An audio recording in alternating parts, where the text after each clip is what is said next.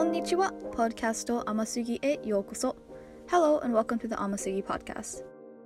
今わかるかもしれないですけど、メリッサだって今甘語りのエピソードを聞いています。このエピソードで自分で書いた文章を朗読します。As you may have noticed by now, I'm not your usual host. My name is Melissa, and you are currently listening to an Amagatari episode where I read aloud a piece of writing that I'd like to share with you. 楽しんでください。Please stick around and enjoy.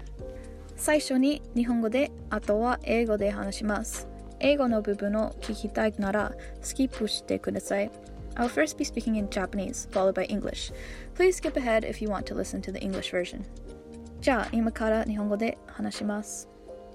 今日の雨語りのタイトルは夏休みの思い出です最近私の大学の春休みが終わりました1年生から今まで前春休みにボレンティア旅行に行きました今年の旅行は14人がいてニューオーリンズに行きましたでも目的はボレンティアするだけじゃないです前旅行は別の社会の問題についてです今年のボランティア旅行のトピックは環境正義でした。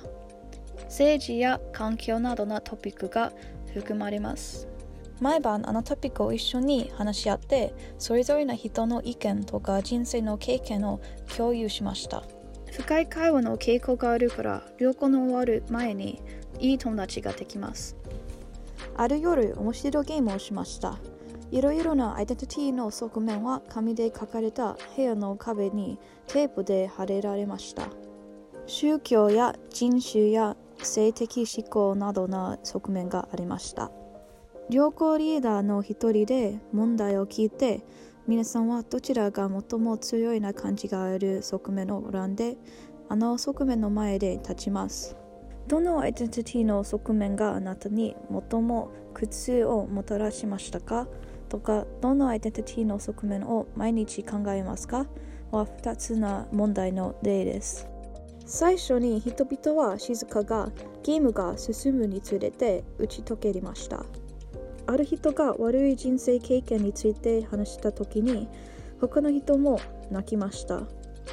私は悲しい番組と映画の以外で全然泣かないですけど一人の女の子を聞きながら泣きそうになりましたあの女の子はいつも笑顔したし優しい人だし聞きながらとても悲しくなりました時々世界で最も嬉しいみたいな人は最も悲しい人ですその上あの人は最も強い人ですこのようなゲームをするので毎日このボレンティア旅行に行くわけです人々の内容について習います。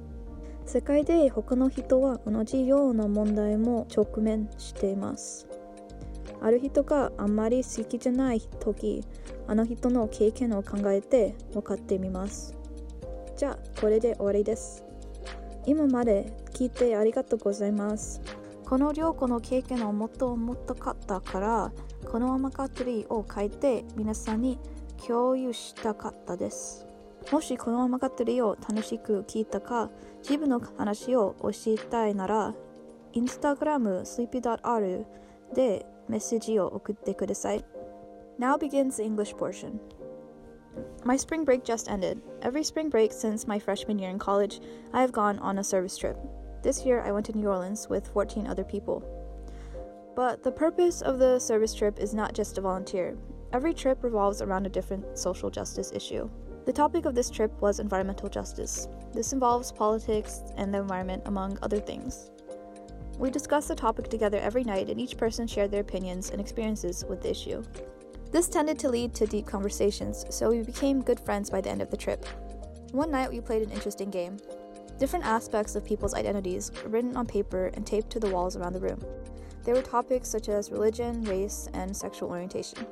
One of the trip leaders would ask a question, and you would stand in front of the aspect of your identity that gave you the strongest feeling. Which aspect of your identity has caused you the most pain?